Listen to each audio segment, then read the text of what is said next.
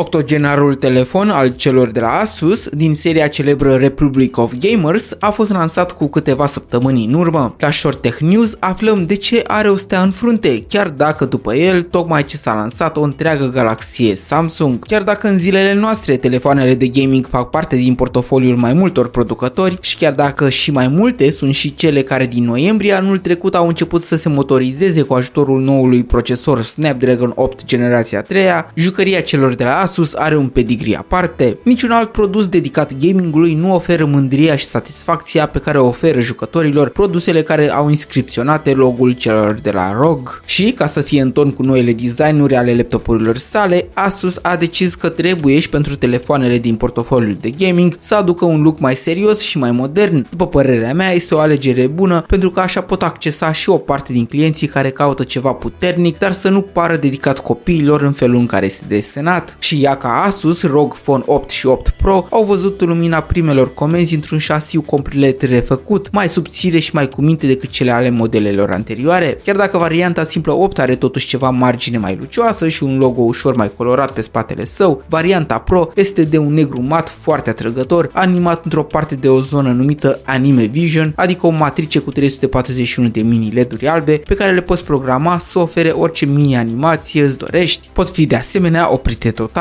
Cât despre ecrane, 165 de Hz rată de refresh, Full HD plus rezoluție și o luminositate maximă de 2400 de niți. Display-urile folosite acum au reușit să fie integrate în șasiul telefonului, în așa fel încât să ocupe 94% din suprafața ecranului, făcând marginile laterale să fie foarte subțiri în comparație cu cele din anii precedenți. Ce mai ecrane dedicate gamingului? Să nu mai vorbesc și de IP68, ratingul care certifică rezistența la scufundare și condiții extreme. Există și două porturi USB tip C care să-ți permită încărcarea din poziția cea mai potrivită ție în timpul jocului, unul dintre ele fiind chiar DisplayPort și este unul dintre puținele telefoane care încă mai are jack pentru căști. Interiorul este construit în așa fel încât răcirea să fie cea mai potrivită, iar procesorul Snapdragon 8 Gen 3 să aibă temperatura potrivită chiar și în sesiuni mai lungi de joacă. Procesorul este unul dintre cele mai performante realizate pe arhitectura ARM și mai ales pe 4 nanometri. Când vorbești de dispozitivele performante cu Android, chipseturile celor de la Snapdragon sunt prima alegere a producătorilor, iar anul acesta, chiar dacă cei de la Apple au un procesor pe 3 nanometri, au în sfârșit un competitor pe măsură. Telefoanele celor de la Asus au scos în benchmark-uri precum Antutu, Geekbench sau 3D Mark, scoruri care le plasează de foarte multe ori în vârful lanțului trofic, dar sunt doar teste sintetice care îți arată cum ar fi viața dacă totul ar funcționa în modul lor ideal de a testa. Au trecut iPhone 15 Pro Max și chiar